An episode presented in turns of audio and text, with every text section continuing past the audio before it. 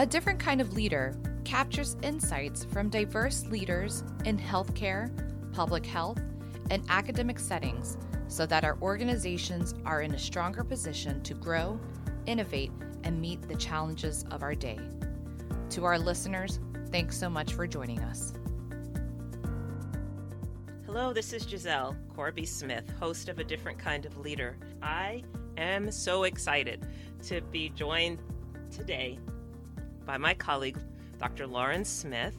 She is the Chief Health Equity and Strategy Officer for the CDC Foundation. In this newly created role, she brings more than 25 years working in the, at the intersection of healthcare delivery, management, public policy, and public health fields. She comes to the CDC Foundation from FSG, which is a social impact consulting firm where she served as co CEO and led the firm's U.S. health practice, partnering with community, social sector, public sector, healthcare, public health, and philanthropy leaders.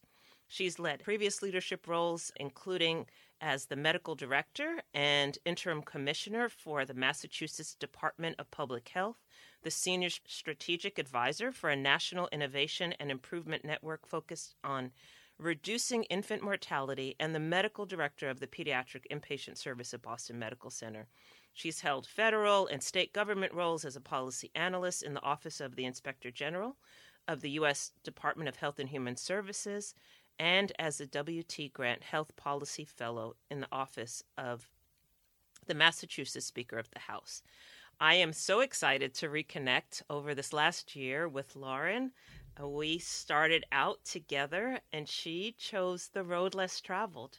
And it has been just glorious to be able to reconnect after so many years and hear about her triumphs as a leader. Lauren, thanks so much for being here today. I'm happy to be here and thank you for inviting me. So, we're going to start as the way that we have started um, all of our interviews with a quote from you that either embodies your leadership style or as a career, something that you've looked to for your career, or just a quote that you like. Well, my quote that I go to, it used to actually be the screensaver on my computer when I was early in my career as a young faculty member and a fellow, and that is service is the rent we pay for living. And to me, that embodied sort of the the drive or the you know the the reason for the directions and the various twists and turns that I took, but certainly it stays with me. So feeling like you need to be of service. I want to hear about your trajectory, how you got to be where you are, because from what I remember, when we were Amos Fellows together, that's funded by the Robert Wood Johnson Foundation, is that you were always clear eyed about the impact your work needed to have on policy. I remember sitting at breakfast and thinking, OMG, why am I interviewing? this woman is incredible. I remember distinctly thinking I should just pack my bags and go home. So oh, you stop. I'm serious. I'm not this is I am not blowing smoke. I believe me, I remember that feeling thinking you were so clear about the need to impact policy. And so I don't know about twists and turns. Tell us sort of how you got to where you are today. Well, I guess it's well. First of all, thank you for that. You know, this this is the example that a friend once told me about as individuals, especially I would say perhaps as women, we compare our insides to other people's outsides. And so while you were busy having whatever that was, I can 100% tell you, like, oh my gosh, who's this woman? She's so compelling. Oh my God. I love that comparing our insides to each other's outsides. That's beautiful. Right. You don't you don't know what all of the other stuff that's going on inside, but the love was coming right back at you even way back then. But you know, honestly, I think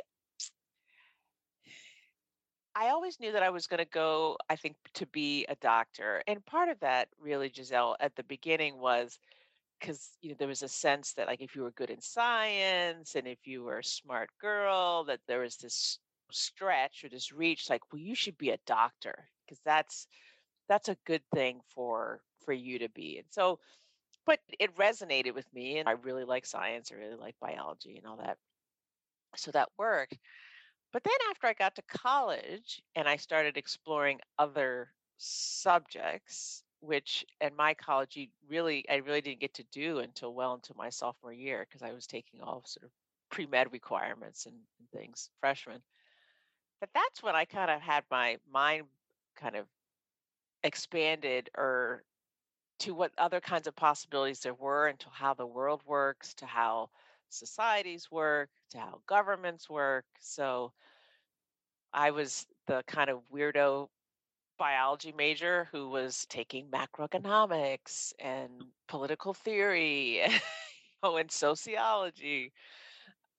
So really it was I think that sense of want to to do medicine, but it's I recognize there are these other forces that are really important that affect people's lives. And I didn't know what to call it then. So people weren't using the term social or structural determinants of health. Like that wasn't a term of art back then.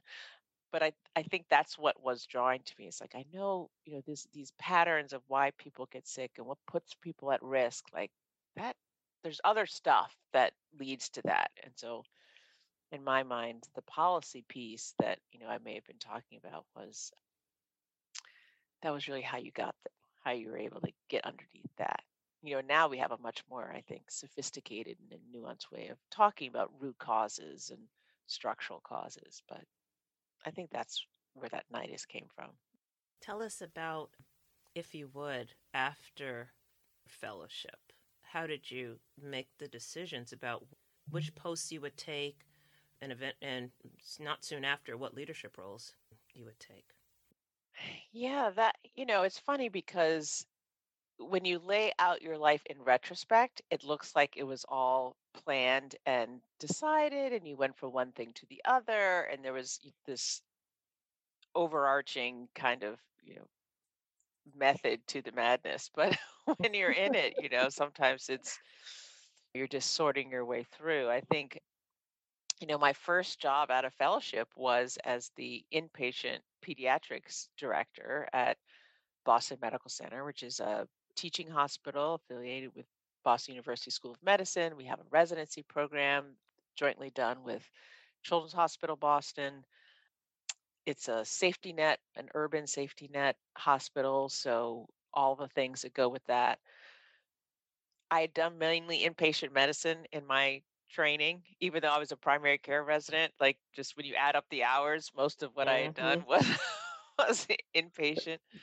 You know, when you spend six months in the NICU, you know. Not a lot of primary care happening there. right, right, right. And, you know, the oncology and the ICU and the emergency department. So I was like, well, I can do this because essentially hospital medicine was what I had done. But I used that as a a platform or sort of a landing place where I could I could sort of plant my feet, but then be able to sort of look out and and do these other work. So so even while I was there, I was the research work and the academic work that I was looking on was on the impact of housing policy on kids with chronic illness or the back then, I don't know if you remember, there was this huge energy situation where you know Enron had happened and energy costs were going up and the cost of oil was going up. And so in New England right most most most people heat by by oil. And so you know people like there's this whole heat or eat phenomenon that you know some colleagues at BMC had really done some just seminal work you know outlining. So you know that's the kind of work I was doing. And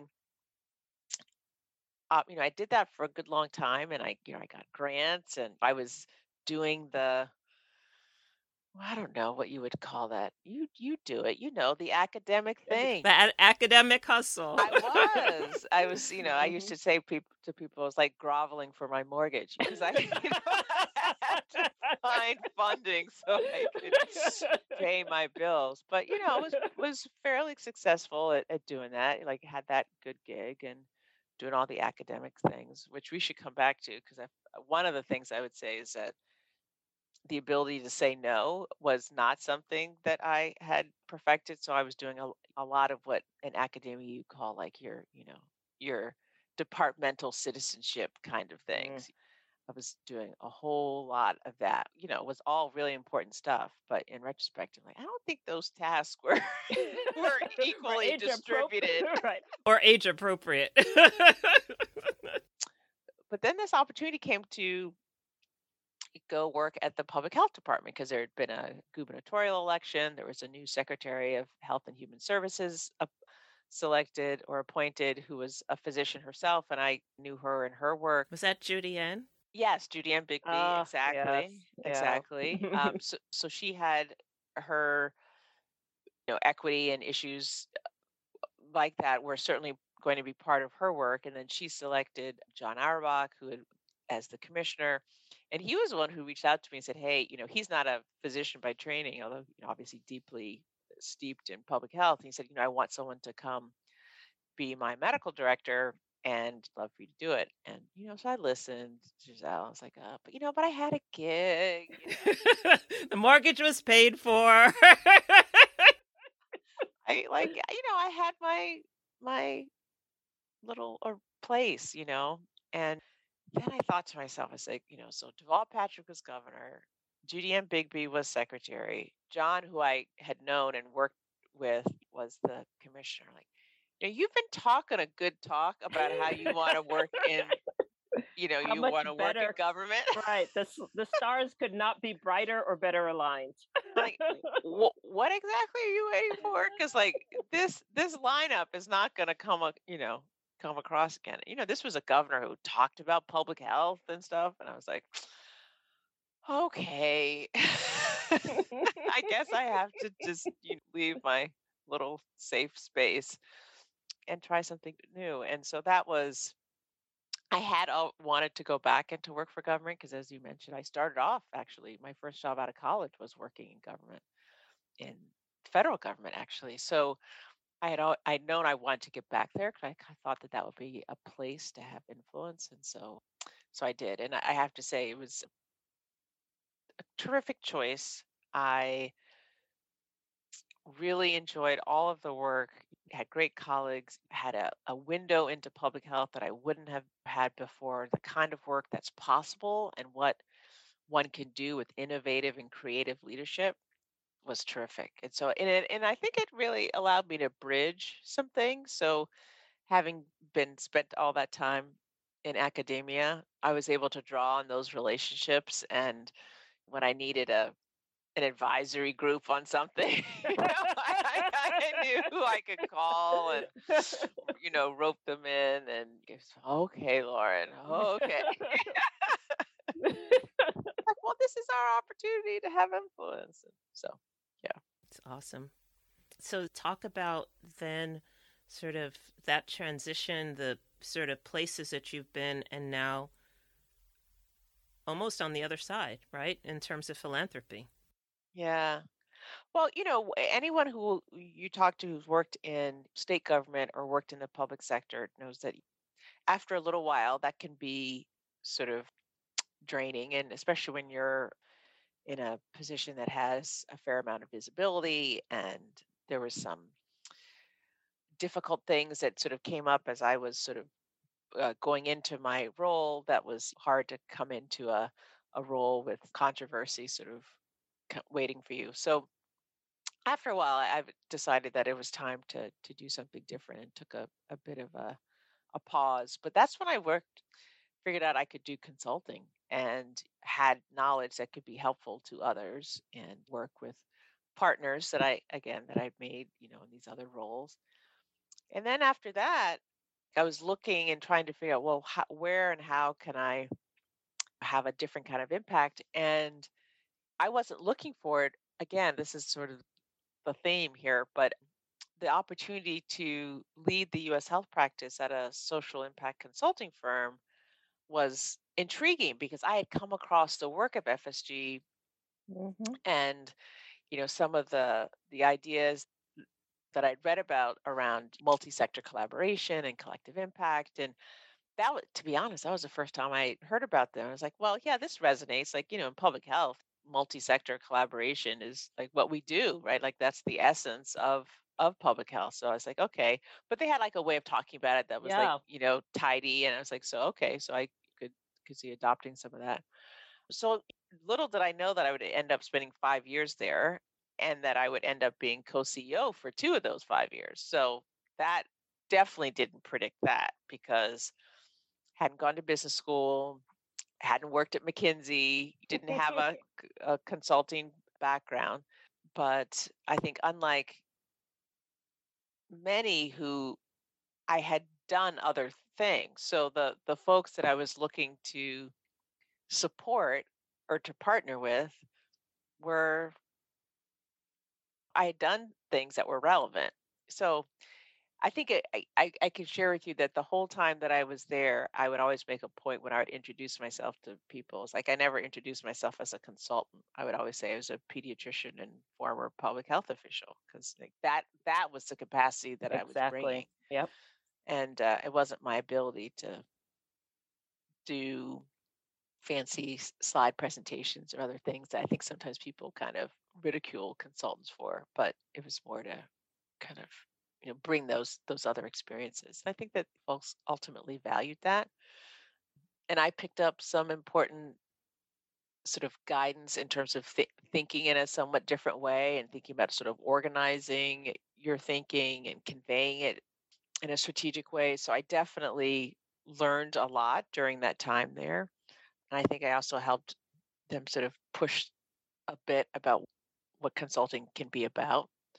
And I think my teams got exposed to a different kind of way of building relationship with clients. So much so that I think, you know, people are like, how are you getting, you know, these people to do certain things or like we would have like difficult, you know, sometimes clients can be difficult. And, you know, but as a clinician, especially as a pediatrician, like who had, Oh, to, yeah. deal, who had to deal with parents, That's exactly why I didn't go into pediatrics. Literally, it was the parents. And as a parent now, I can say that it was the right choice for me. yeah yeah well but i mean when you've had some experience in mm. navigating emotionally fraught situations eventually I, I figured out what it was it's like you're establishing a therapeutic relationship Yeah. so and you as a primary care clinician know Mhm. this right the relationship itself is part of the intervention Absolutely.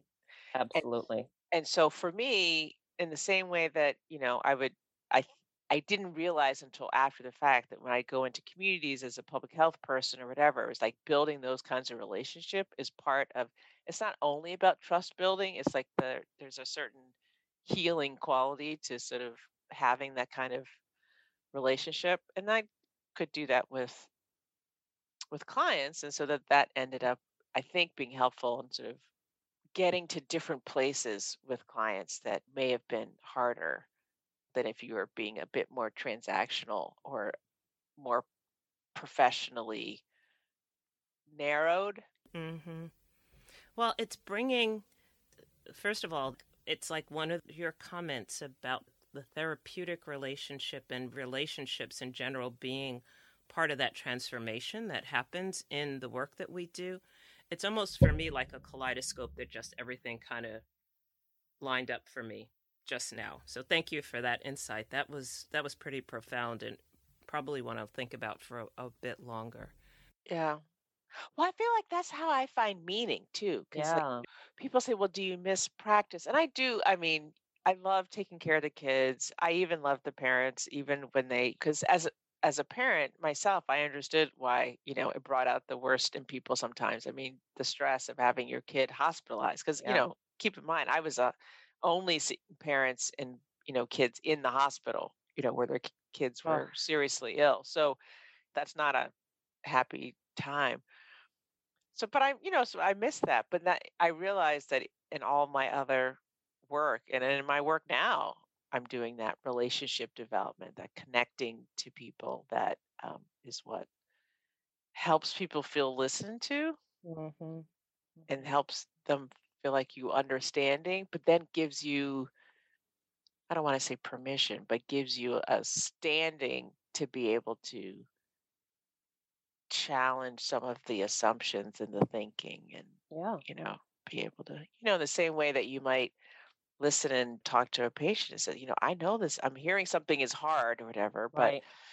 this is the problem you've come to me to talk about so let's let's talk about that even if it is hard Yeah. like that's why you keep coming back or that's why you're here so let's you know i'll be with you but let's dig into this together You know, there is something about that relationship, I think, that allows you to get to values, interests versus positions where you're able to go below the surface, right? And particularly, just as you said, in a clinical situation that's emotionally fraught, to be able to sort of see and appreciate the angst, anxiety, concern, anger, worry that a parent might have, but then also understand what's below the surface that you need to attend to in in that and how that carries forward into into your other work. Well, the other thing I would say too is one of the things that I think can hamper clinicians sometimes is the need for certainty and the need to have all the answers. And in pediatrics, there's a lot of times where it takes a while to figure things out, and you don't necessarily. There's a lot of stuff that's pretty straightforward, and you can say, "Yes, this is hand, foot, and mouth disease." I can reassure you completely that that's what this is, and Right. It's on their hands, it's on their feet, and it's on their mouth.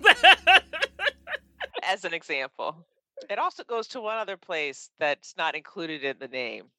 they're they're bums that could show up there too. But for some reason they neglected to add that to the name. I don't know why. Um, but there's times when you don't. You have a process for how you're going to figure it out, but you don't know exactly how you're going to do it. But you still need to connect and sort of build trust and say, look, I believe you. I hear what you're saying about this. This isn't right.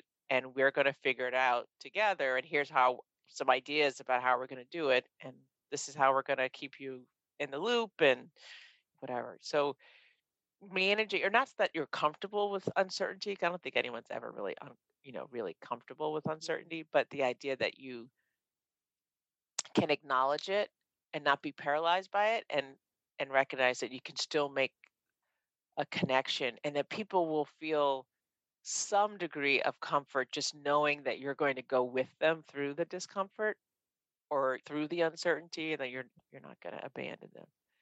And so yeah, so I feel like that's an important part. And I, as we get older and mature, I don't know about you, but being able to say, you know, I'm not sure about that, or I don't Yeah. know. You know, there's a time probably when you were an intern or resident where you couldn't say I didn't know. I know. it's freeing once you realize it won't blow up in your face. Just being able to say, I don't know, and I commit to finding out, or and it's going to be okay. And I'm thinking about being a parent now. there's a certain confidence that comes with recognizing that you've either achieved something or you have a certain level of sort of professional maturity that you can do that hmm without it Mhm. undermining your credibility Well, or and that's pe- it. Yeah. like Yeah. oh gosh she doesn't know what she's talking about she just says she doesn't know like Mhm. you know there's probably a certain place where if you you did do that a lot people would say well does she really know exactly. what, What she's does she doing? know? right. yeah. so one of the privileges of being older Yep, absolutely. to make up for some of the other things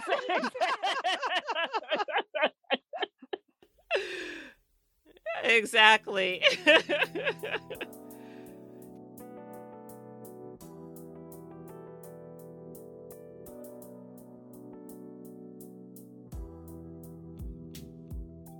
you have literally been in al- almost all the places that physician leaders can be in terms of healthcare, public health, policy, philanthropy.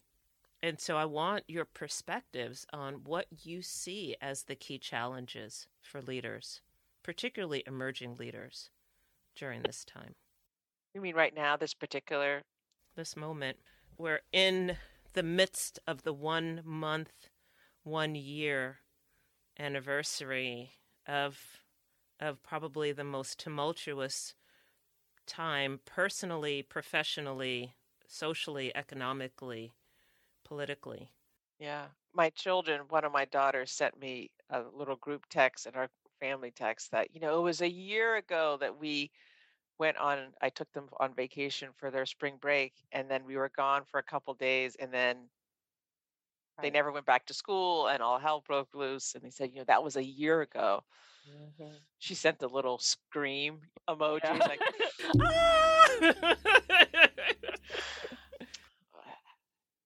I don't know. It feels to me like there's,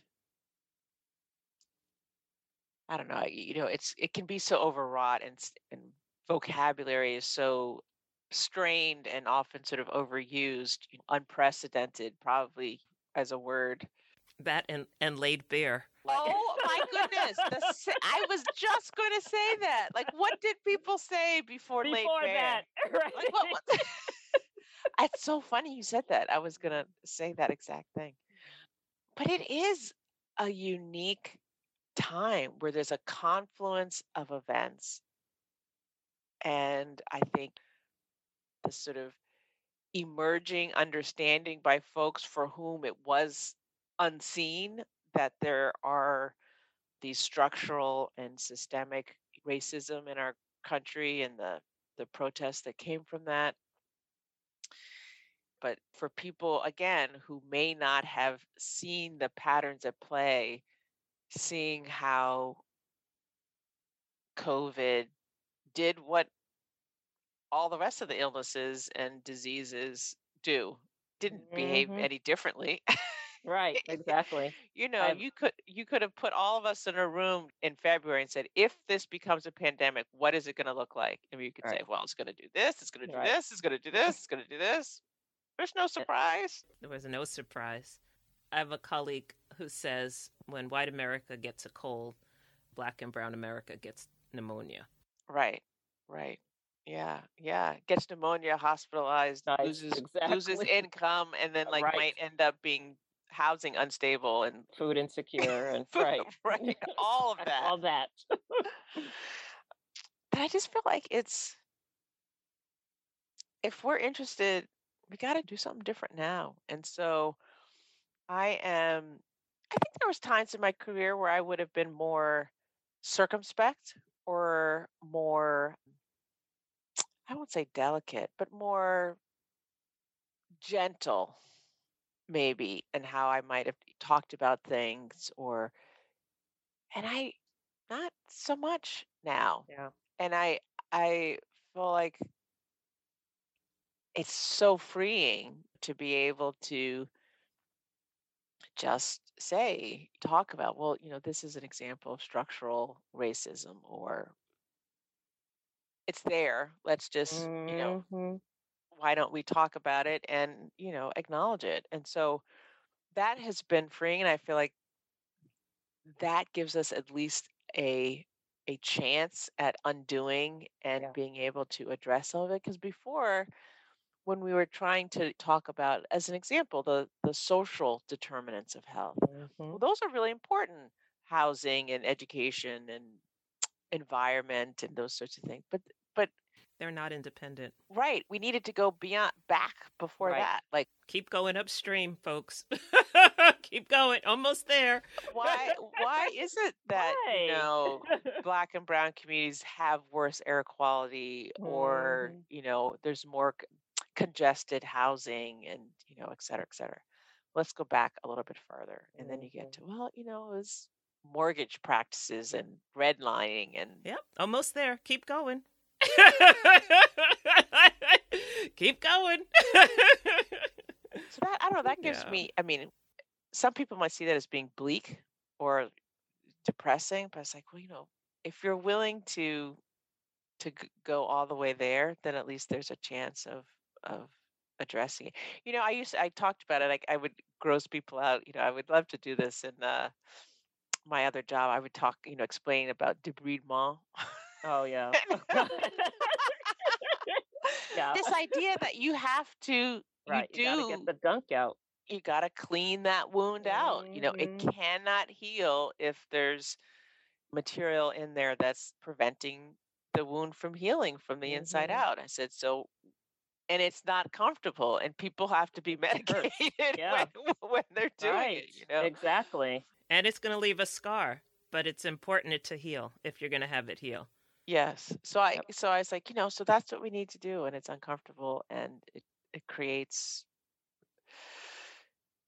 people don't want to do it. You're not you're not looking forward to it and it may you know, I think part of what we're seeing in the backlash, Frank, right, that we're we're seeing from all this, what we saw earlier in January, that the riot, insurrection, assault is that for many people it's just too uncomfortable. Yeah. Like they Yeah. cannot Fathom. withstand it. It is Yeah. psychically, emotionally, physically Mhm. too uncomfortable. Traumatic. I, I'm thinking of the, I think it's James Baldwin who said, it might be someone else. I'm not that great with remembering, ascribing quotes to the people they belong to, but that it's not everything that you meet can be changed, but you can only change the things that you're able to meet head on. I might have mangled the quote as well. But yeah, yeah, no, no, exactly. no, I know, I know the quote you're talking about. Yeah, Mhm. yeah, for sure. And so, And yet, that psychic, yeah, the psychic trauma that was exhibited in January 6th, and then the vicarious trauma that we all we all sort of witnessed and felt, is both worrisome and concerning, and also, I think, it demonstrates the kind of shifts that are happening. I mean, that fear that was exhibited to me, there's a shred of hope in there that about the kinds of shifts that at least those individuals felt and felt compelled to react against. oh, that that's what was scary to them. Yeah, Mhm. Mhm. yeah, no, no, but I mean, I think that it's that's a lot happening. That's a lot pent up, and so there's definitely a a series of forces that one is actively having to push against.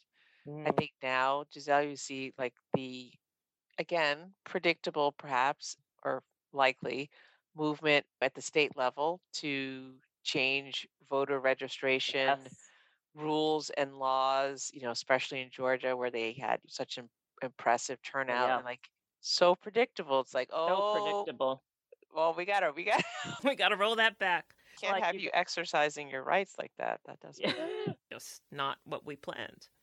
And you know what what are we going to do between now and 20 years from now when the majority of people in this country will be people of color? Like how are we Yeah. going to negotiate those next two decades? Yeah.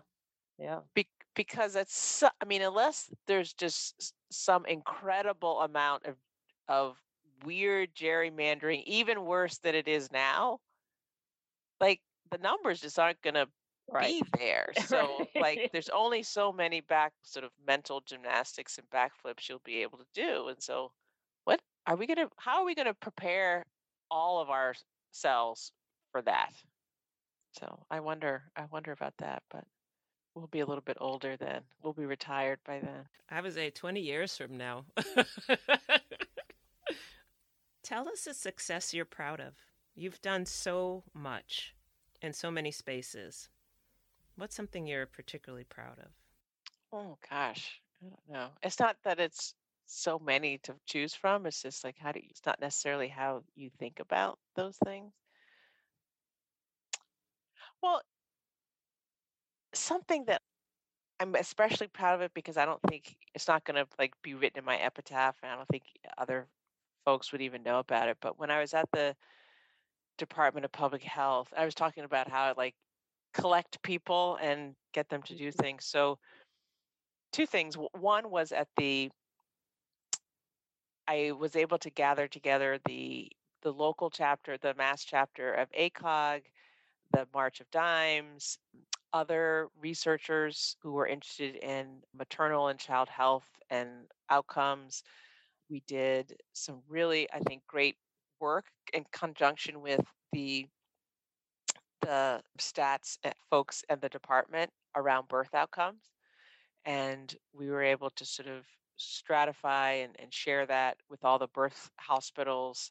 We showed them how they were going relative to the, all the other hospitals, but gave them each their individual like hospital performance. And we didn't publish it publicly, but we gave everyone their information relative to everyone else's. And that work ended up having impact on the thing that we were looking at and ultimately uh, generated a perinatal quality collaborative that you know some that still exists and is you know was the genesis of the perinatal quality collaborative that we have. And it you know i i it really it literally happened because i called up medculture and i called up folks at the mgh and at bmc and it's like we need to get our hands around this and can you do it? And you know i didn't have money to pay these people it wasn't like it was a grant but they they were really into it and they they participated in a really cool way. So I think that's an example of something I'm really proud of that the Massachusetts Perinatal Quality Collaborative and the work that came out of that was I don't I mean it probably would have maybe happened eventually, but I think it happened when it did because I was able to sort of pull that group together. It's like at that time, cutting edge quality improvement strategies. Yeah. Yeah. And being able to respond and having Yeah. done the the analytic work so that when hospitals say, well, our patients are different. Right. Well, not so much. not really?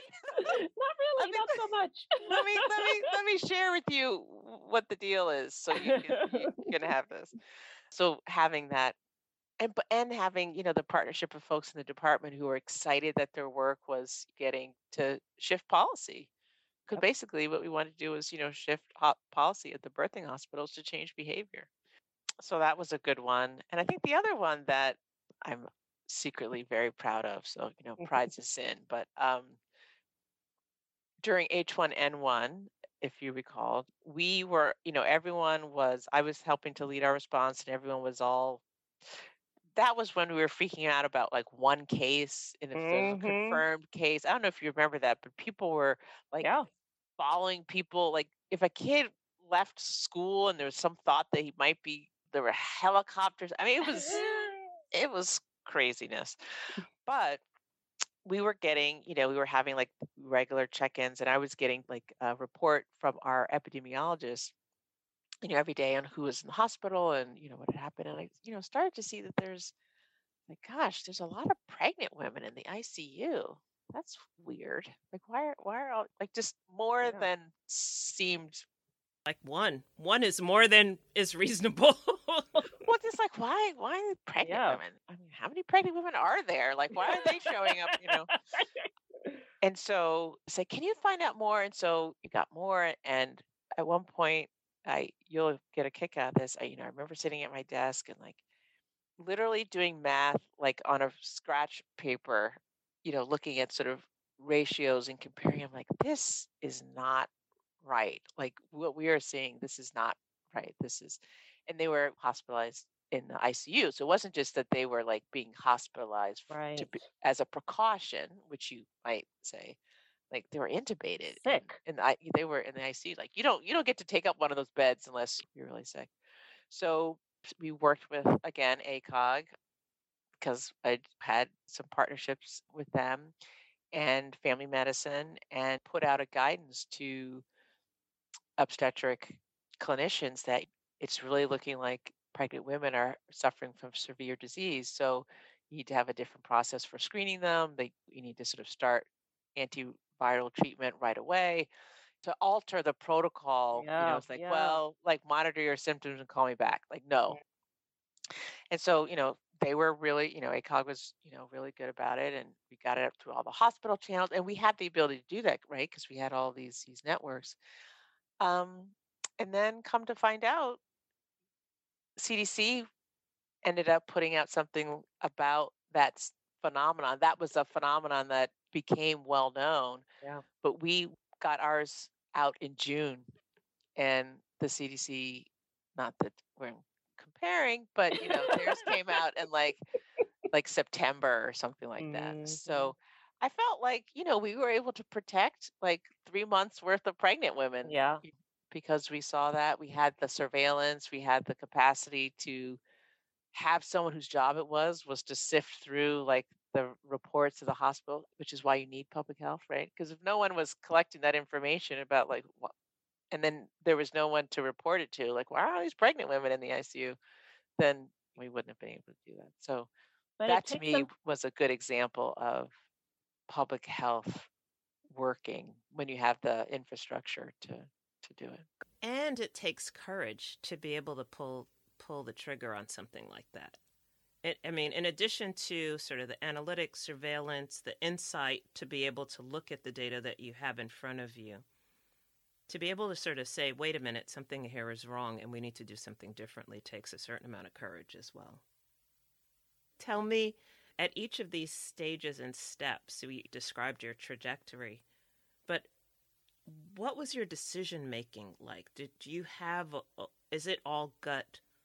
Is there, do you do a pro and con list? How do you, how do you think about these opportunities? I don't know that it's a, an explicit pro and con list, but I'm I like what is the sort of like what is your calling? Like what is the not exactly the highest and best use of your skill set, but sort of what are you uniquely sort of situated to be able to do? Like what it where do you feel like you can make the best sort of contribution? Mm-hmm.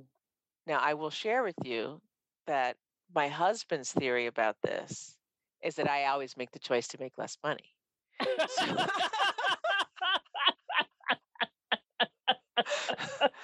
So, you know, when deciding what what what specialty to go into, you choose pediatrics, right? Right. Yeah, there you go.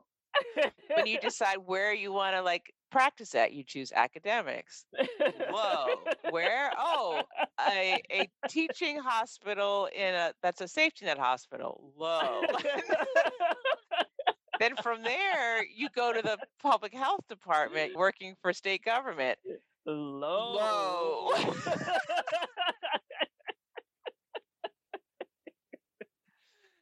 So that that's how he thinks I make the choice, but that's actually not how I make the choice.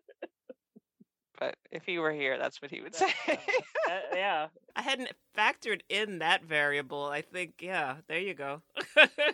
but you know, in my mind, right? I was like, especially when I was working at BMC, yeah, like I can Exactly. pay my bills, Yeah. I can pay my Everybody's eating. car, Everybody's eating. Utilities have never been disconnected. You know, so in my mind, I, uh I can't say the same. That has happened to me. Not because I couldn't pay, because I didn't pay. right, right, right. But I mean, Like it wasn't like I, automatic deduction. but that kind of thing. So I was like, Yeah. you know, and so that, although I have to say that being low key, not low key, but sort of being satisfied like that, or not, Yeah. it was like, well, that gratitude. The- that and- gratitude actually didn't serve me well in one situation when I ultimately found out that there was someone who was doing similar work that was making 30% more than I was. Oh, well, that's a story of every person of color and woman's career. Oh, right. But I like because I hadn't Yeah. I Yeah. hadn't sort of aggressively negotiated because I was like, well, gosh, you know, this. Thank you. I have a job. Even when I knew exactly what my colleague who was hired the year before me made. I was like, oh, sure. Well, okay, I'll take that.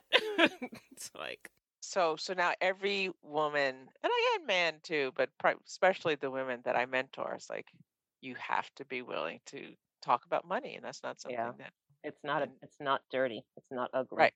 Yeah. right, right. You better believe I went in there and asked for that thirty percent raise. Absolutely. absolutely. Absolutely. That was that was the biggest single jump, you know, percentage wise in my whole career. Did you bring it home to show your husband? Say, look. Well, you know, what's what's interesting is that like when I found out about it, I was so I'm normally like relatively mild mannered, but I was like beside myself because I told you I was like doing all these other things and having lots of residents and students and doing all the like Mhm. good good doobie stuff. And I was Right. like, my head was exploding. I'm like, what? you have like all that I'm doing, like extra and all this Right. other stuff, and eh, what? So yeah, no, he had to kind of talk me off the ledge. I was Yeah, like, really. So he he he actually felt sorry for my department chair. He was like, "Oh, Maybe I should call him to tell him just to say just to say just yes to, to it's like just to prep him. She's coming. like my He suggestion to you. her, right. he It's finally just pushed her. Be very quiet. Yeah. It's not gonna go well for you. right. If you say anything. Oh gosh. Because no one had you know how it is like there's the nice giselle and then there's the like fired up giselle probably Yeah. right and a lot of people probably haven't seen the fired up one so then when that one comes ah, well back then yeah. back then the fired up lauren hadn't shown herself as much so Yeah. it was it was a little bit more unusual to have that alter ego show up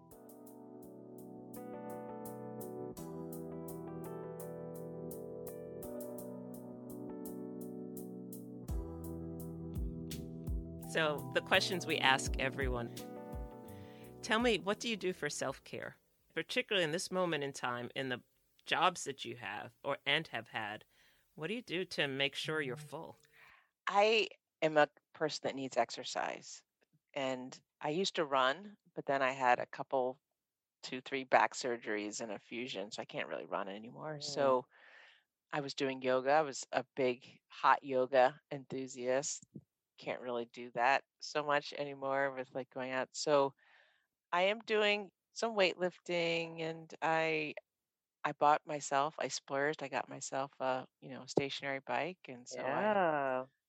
I do that, that which feels very decadent because I can read um, while I'm on it, or sometimes I'll watch something, you know, so that'll be good.